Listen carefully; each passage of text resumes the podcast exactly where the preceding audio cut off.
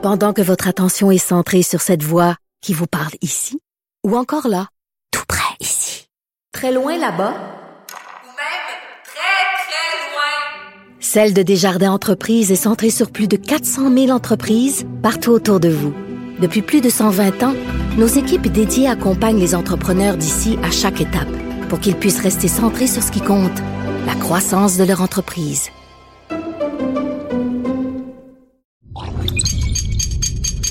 Radio.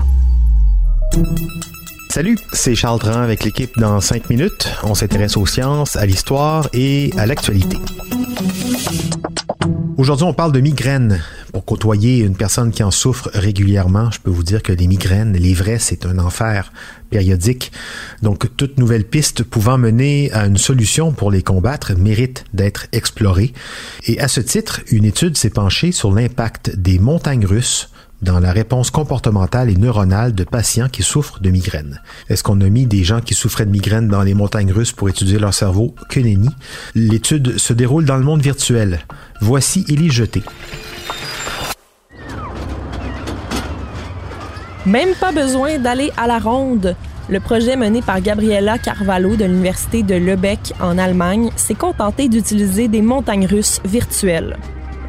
20 patients migraineux qui fréquentaient la même clinique spécialisée dans un hôpital universitaire ont été sélectionnés. 20 personnes qui ne font pas particulièrement de migraines ont été utilisées comme groupe test pour comparer. Les participants ont vécu une expérience de montagne russe en réalité virtuelle. Dans chaque vidéo présentée aux patients dans les casques de visionnement, il y avait des simulations de mouvements ascendants à faible vitesse et de mouvements descendants rapidement, enchaînés dans un ordre aléatoire comme un manège. Les vidéos donnaient l'impression d'être assis dans le manège et ça incluait aussi des sons du manège qui roulent sur les pistes. Les participants des deux groupes avaient en moyenne 30 ans et 80% des membres des deux groupes étaient des femmes. Après l'expérience, les participants ont évalué leur niveau de symptômes de mal des transports. L'hypothèse, c'était que les patients migraineux allaient percevoir davantage le mal des transports et qu'il y aurait une corrélation directe entre les réponses cérébrales liées au mal des transports et celles liées à la migraine. Selon le rapport publié par l'Académie américaine de neurologie, effectivement, les montagnes russes virtuelles altéraient l'activité des cellules cérébrales qui sont liées aux étourdissements et au mal des transports chez les personnes souffrant régulièrement de migraines. Cette découverte, ça pourrait conduire à une meilleure compréhension des migraines et au développement de nouveaux traitements. N'importe qui peut se sentir malade et avoir des vertiges quand il fait un tour de montagne russe, mais les personnes qui souffrent de migraines se sentent souvent plus malades et plus étourdies dans les manèges. Et plus les gens ressentent le mal des transports et un sentiment général d'incapacité à cause de leur migraine, plus leurs activités cérébrales sont différentes de la normale dans une simulation de montagne russe. Les résultats montrent que les ondes cérébrales liées au traitement de la douleur liée aux migraines se chevauchent avec les systèmes cérébraux qui régulent le mal des transports et les vertiges. Les personnes souffrant de migraines n'ont pas que des maux de tête, ils souffrent également souvent d'autres conditions comme le mal des transports et les étourdissements qui peuvent vraiment affecter leur qualité de vie. Donc, cette étude nous donne vraiment une meilleure idée de ce qui se passe dans leur cerveau. Pendant que les 40 cobayes, dont 20 migraineux, regardaient les vidéos en réalité virtuelle, la chercheuse et ses collègues réalisaient une imagerie par résonance magnétique fonctionnelle, IRMF, sur leur cerveau. Aucun des participants n'a souffert de migraines pendant les manèges virtuels, mais 65 des personnes du groupe migraine ont dit qu'ils avaient eu des vertiges pendant la simulation, alors que seulement 30 des personnes du groupe témoin en ont ressenti.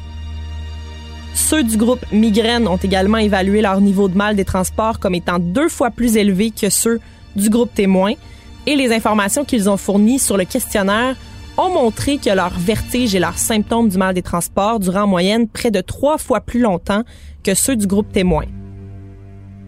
Les images d'IRMF allaient dans le même sens que ces rapports-là. Chez ceux qui souffraient de migraines régulières, les chercheurs ont constaté une activité accrue dans les zones du cerveau qui sont responsables de la vision, de la perception de la douleur, du traitement sensoriel moteur, de l'équilibre et des vertiges. Ils ont aussi aperçu plus de communication neuronale entre ces zones du cerveau et d'autres régions du cerveau. Pendant qu'ils vivaient ces symptômes incommodants, les patients avaient moins d'activité dans les régions du cerveau qui traitent des fonctions cognitives comme l'attention. Et plus les migraines de ces participants étaient intenses, plus ils ressentaient le mal des transports et plus les scientifiques ont noté des changements dans l'activité cérébrale pendant le trajet virtuel. Si les résultats peuvent être confirmés chez un plus grand nombre de personnes, ils pourraient offrir de nouvelles informations sur les raisons pour lesquelles certaines personnes souffrent de migraines. Le fait qu'on souffre ou non de migraine, ça fait qu'on traite différemment les informations sur le mouvement et la gravité et ces résultats-là le reflètent. De nouveaux traitements pourraient donc se baser sur ces nouveaux liens. Ouais, on comprend que ce n'est pas pour tout de suite, mais c'est tout de même encourageant cette piste. En tous les cas, ça montre à quel point on est loin d'avoir compris comment ça fonctionne entre nos deux oreilles. Hein. On y va encore beaucoup par tâton, par intuition, par expérimentation et ici par simulation de tour de manège. Merci, Élie Jeté, c'était en cinq minutes.